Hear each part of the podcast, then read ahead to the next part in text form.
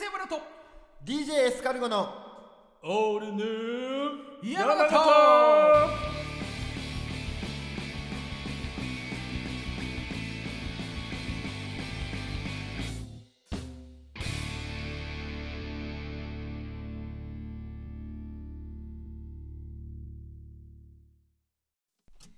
チョリース見た目大人頭脳は子供。食レポはいつも今一つ岐阜県山形市が誇るスーパーパーソナリティ MC セアブラと MC 背脂被害者の会会長の DJ エスカルゴです。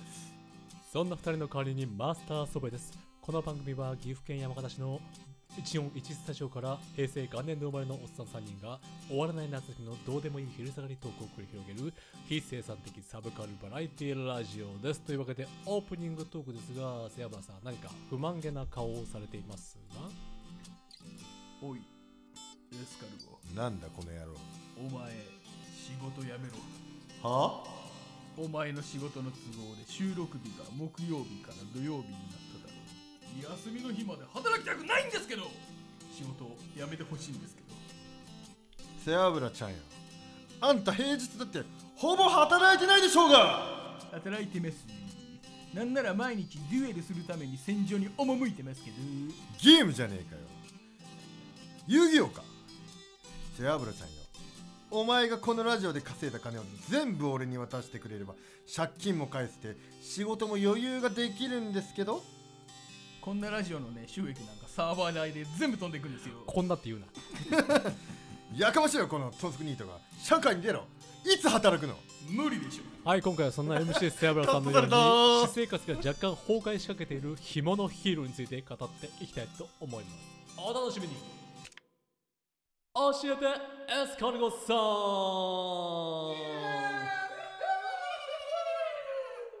このコーナーではセアブラさんとはまた違った方向で濃い趣味をしている DJ エスカルゴさんに好きなものを大いに語ってもらおうということになっております。待望の恋。今回語っていただくのはアニメ化もされたこちらの漫画作品です。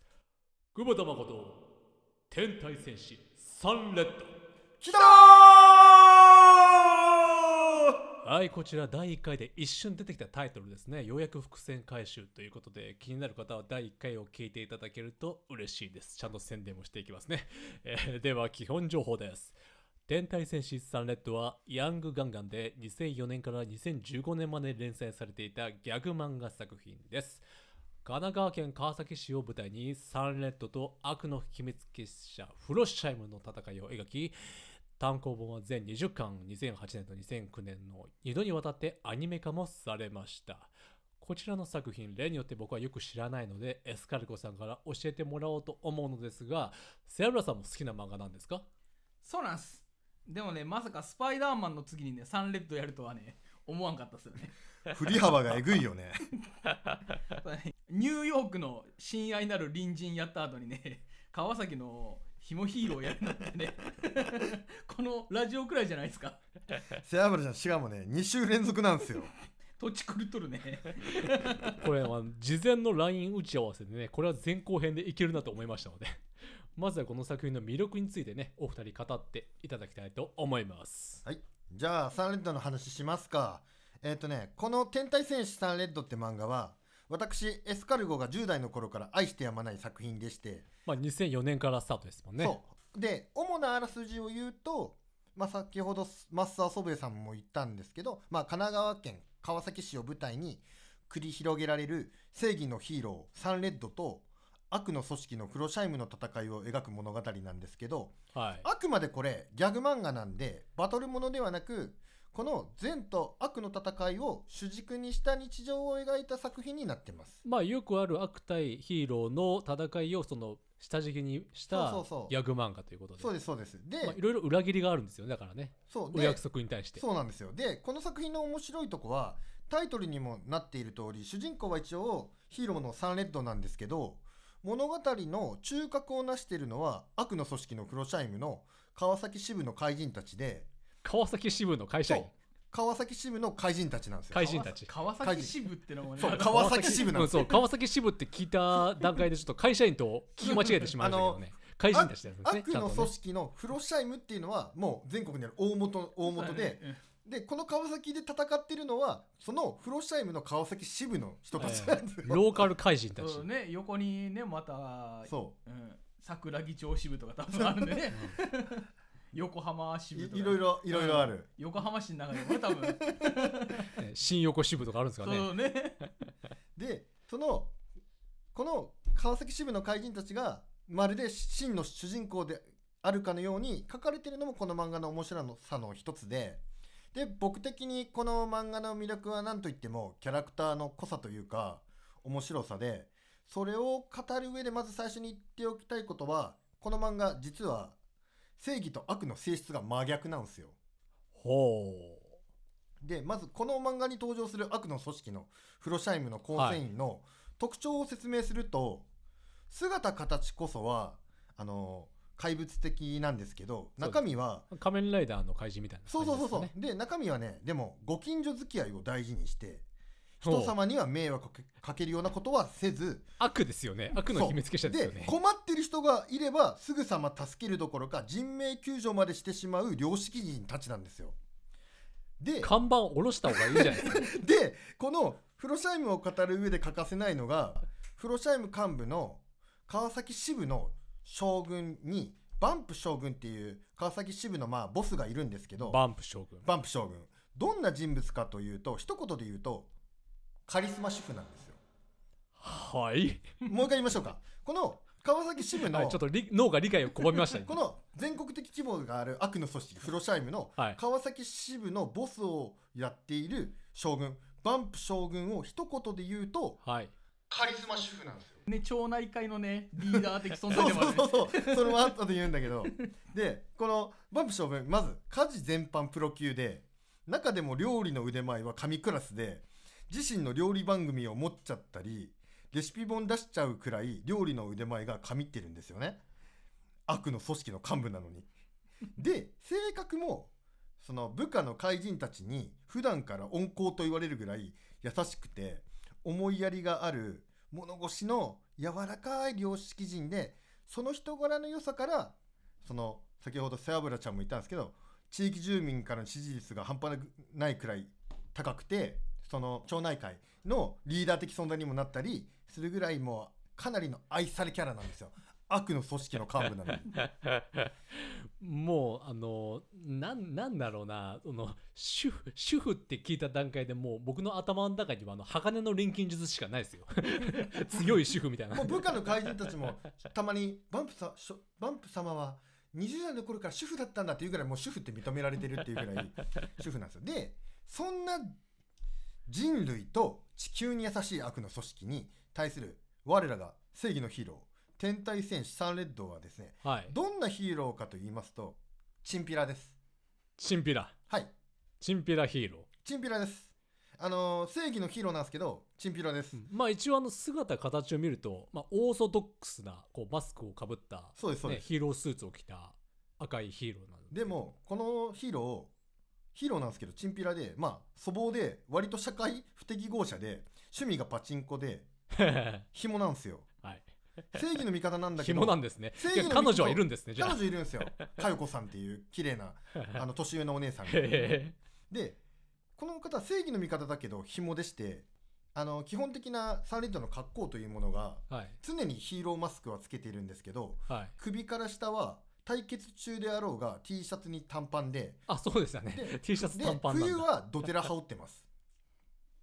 でこのチンピラヒーローあのサンレッドの何がやばい何よりやばいのが一度フロシャイムの川崎支部が会議でサンレッドのあの決め台詞っていうか脅し文句をホワイトボードにずらーって書いたんですよ、はい。でその内容がまあいっぱいあるんですけどピックアップすると「埋めるぞこら!」とか「一発避けたら二発ボコるからな」とか。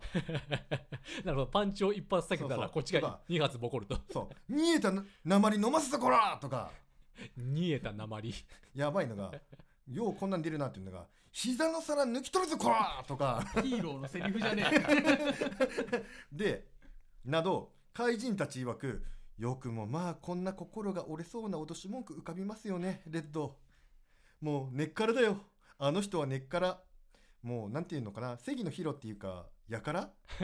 など怪人たちに言われるほど悪が認めるチンピラヒーローなのがサンレッドなんですよ。まああのパチンコ好きとかこう紐とかのいそうなクズですよね。非常にこういそうなクズというかね。でもでもねこのサンレッドはね決してね悪党じゃ悪党じゃないんですよ。まあヒーローなんで。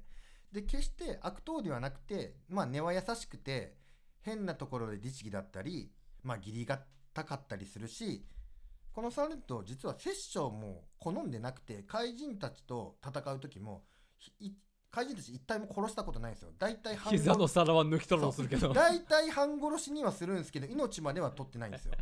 なんであくまでチンピラっぽいヒーローなのがサンレッドなんです。なるほど。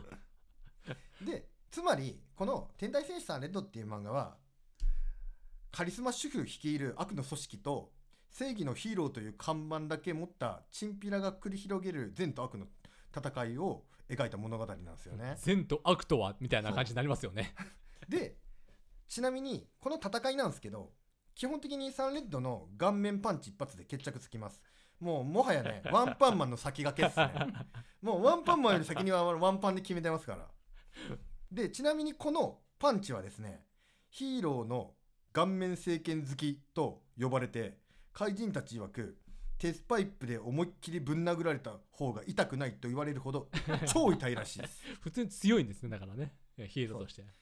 でえっ、とでこういう感じでもうサンレッドの魅力バンプ色の魅力ずっと言うともうキリがないんで、まあ、今回はこれぐらいで締めたいと思います。で次回は後編後後半は背脂ちゃんとお互いに好きな怪人ベスト3と、まあ、ベストバウトを語りたいなと思っております、はいわかりました、でもまあ後半戦もお楽しみにといったところで。え以上教えてエスカルゴさんでした。埋めるぞこら一発避けたら二発ボコるからな。見えた鉛飲ませたこらオールヌーン山形ケイちゃん唐揚げ花月に行こうイエーイ花月花月花月まずはお店の基本情報です。ケイちゃん唐揚げ花月は岐阜県関市質の2672の1にあります自家製タレを使った唐揚げ料理が楽しめる定食屋です。営業時間は昼11時半から14時まで。食材がなくなり次第営業終了となりますのでご注意ください。定休日は火曜日。夜は予約のみでの営業です。イエお問い合わせは0575-36の4678 0575-36の4678まで。駐車場は10台分確保されていますが自動販売機がある方面は駐車禁止となっておりますので現地の案内をよくご覧になってお止めください。なおテイクアウトや冷凍食品の販売などもやられているそうです。詳しくはホームページまで。今ねこれねうんお店の前に自動販売機置かれて。マジで？そうそうそうそう。自販機でね営業以外も買えるようになったんだよ。じゃあ今日帰り行く？そうっすね。行きましょう。今「てんてんてん」でなんだけど。行こう。ね、というところでまずは我々ねあの基礎的な情報を外しがちですのでケイちゃんという料理について説明しましょうね、えーそうですね。たまにはセブロさん読んでみてください。ごめんサンレッド読んどった でセアブラさんがね読んでる間にこちらまた別の資料を出しておきますんで。さあじゃあサンレッド読んでいきましょう。なんていうねちょっと今ねあの祖父江さんからきついボディーブローが来たわけで。やってませんよ。さあその痛みに耐えながら。これ私の拳を使うあの労力が惜しいですからね。祖父江さんが殴る前に俺がやつの顔面にパンチ入れてますよ。チンピラ政権さ好きで。あ資料を読んでいきます。おう読め。ケイちゃんとはギア読むの慣れてないのにキャラを足そうとするからそうなる せっかく BGM 入れたったのに。ケイちゃんとはゲロ市を中心とする南飛騨地方や郡上地方を中心とする奥美濃地方の郷の料理だ。醤油や味噌をベースとしたタレに漬け込んだ鶏肉をキャベツなどと一緒に焼いて食べます。プライドですね。以上民命処方より。多分伝わってないと思うので私がもう一回読みますね。そんな、そんなケイちゃんとはゲロ市を中心とする南東地方や郡上市を中心とする奥美濃地方の郷土料理です。醤油や味噌をベースにしたタレに漬け込んだ鶏肉をキャベツなどと一緒に焼いて食べますということで。はい。えー、もう二度と読ませません。でこちらあのメニューがね出てますけれども我々行った時は何食べましたっけ？私が食べたのはあのこの唐揚げまぶしですね。定食。そうそうそう。あ俺もか。唐揚げ定食でしたね私3人で行った時は、カツキの唐揚げ。これあの2つありますよね。普通の唐揚げとネギマヨ。もう私ネギマヨはあの私セアブラさん食べられませんのでそう。私ネギマヨでしたはいね。ネギマヨですよねそういえばね。そう宗教上ネギ NG なんで。でセアブラさん何食べたんでしたっけ？かあ俺唐揚げまぶし。食べた。セアブラさんもうん。まぶしでしたね、まぶしまぶし、はいうん。まあ、これあの本当にあのオーダーメイドでうん作っておりますので、まあ、注文を受けてから揚げるといそう。ねこの徹底していますのでね、まあ、多少お時間はあのあるんですけれども、うん。待つ甲斐があるだけのねうあるね。でこちらもメニュー見ながらいろいろ話していきたいと思うんですけれどもへい。こう何もうおすすめすべてね唐揚げに関してはすべておすすめなんですけれども、ね、そうすべておすすめだよねこれ。初めて行った時は店員さんが話しかけてきて唐揚げも食べたいしけいちゃん焼きも食べたいんですよねみたいな話をしてたらちょうど2人だからその2人で食べるセットみたいなのがあるっていうのを勧められてああはいはいはいはいでまあ2人でそのセセットを頼んだんですよ。まあけいちゃん焼きが23人前ドーンってきてで唐揚げも何6個ぐらいかな？67個ぐらいあるんですあそうや6個で6個ご飯ついてみたいな感じで、もうこれねあの花月のペアセットあそうそうそうそう。これですね。それそれやで。ねそれやで。のペアセットお二人用2400円。普通に頼むより180円もお得だよ、せや。せやで。なるほど。であのトッピングなんかもあるんですね。そうなんですよ。追加トッピング肉って。そうねけいちゃんのねトッピングに肉。もうあのタレにひったひたになった鶏肉が山とも盛られてますけどこれうん。多分これこれ。千尋の両親が食べた肉みたいになってますよもう。でねこのけいちゃん なんか大きいあれはなんていう焼き鍋っていうかなんだろうねあれは、うん鍋鍋。鍋来てで自分で焼いて食べるタイプなんですよ、はいケイちゃんあのなんですけど私たちの時は？あのーお店が比較的空いとったからね店員さんが焼きに来てくれたってのも。多分おかみさんだよねまあその辺のねエピソードトークはまあ次週ということ次で、まあ今回はここまでということでね、うん。後半は先ほどあの語りかけました。お店でのエピソードについて語っていきたいと思います。ここでもう一度お店の基本情報です。けいちゃん唐揚げかけつは岐阜県関市室の2672の1にあります自家製タレを使った唐揚げ料理が楽しめる定食屋です。営業時間は昼11時半から14時まで。食材がなくなり次第営業終了となります定休日は火曜日、夜は予約のみでの営業です。お問い合わせは057536-4678、057536-4678まで。駐車場は10台分確保されていますが、自動販売機がある方面は駐車禁止となっているので、現地の案内はよくご覧になってお止めください。テイクアウト、冷凍食品など自動販売機などの販売もやられているそうです。以上、花月に行こうでした。Yeah! 読むの慣れてないのにキャラを足そうとするからそうなる焼いて食べます。オールヌーン山形。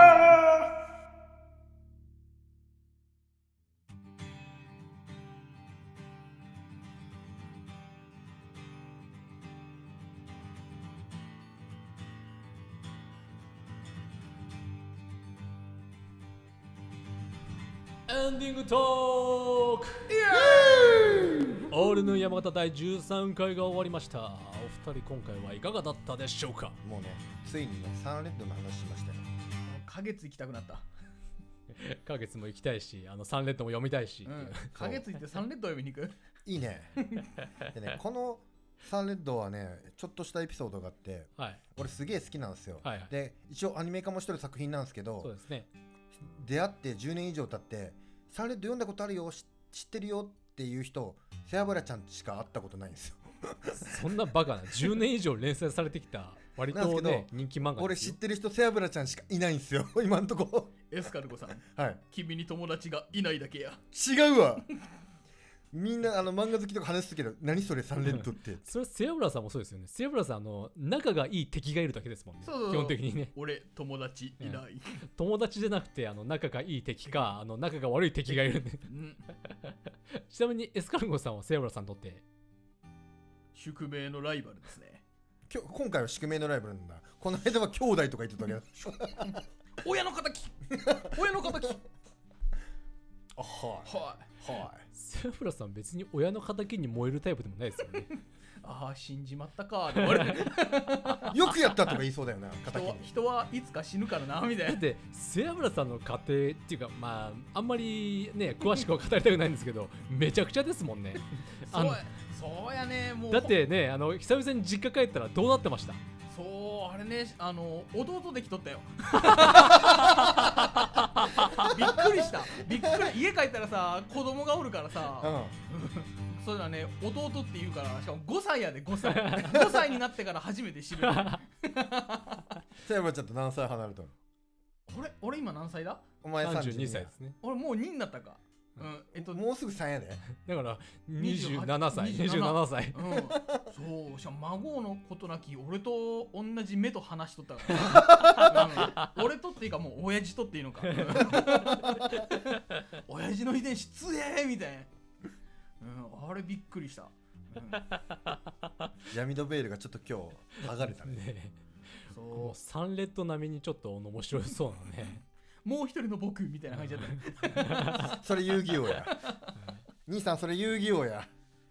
まあ気になる情報も出てきたところで14回もサンレッドと花月の2本立てでお送りします。あすげえこれあどうしました？思い出した。はい。さっきも言うの忘れたんやけど、うん。あの Google のポッドキャストでもこのラジオ配信されまして。あおう。はいはい。はいはいはい。そうそれずっと言うの忘れとった、うん、だからね今アンカーと Spotify アップルポッドキャストと Google ポッドキャストの4サイトで聞けるようになりましたんで、はい。はい。はい、できればお金が入る Spotify でみんな聞いてください。いやいや。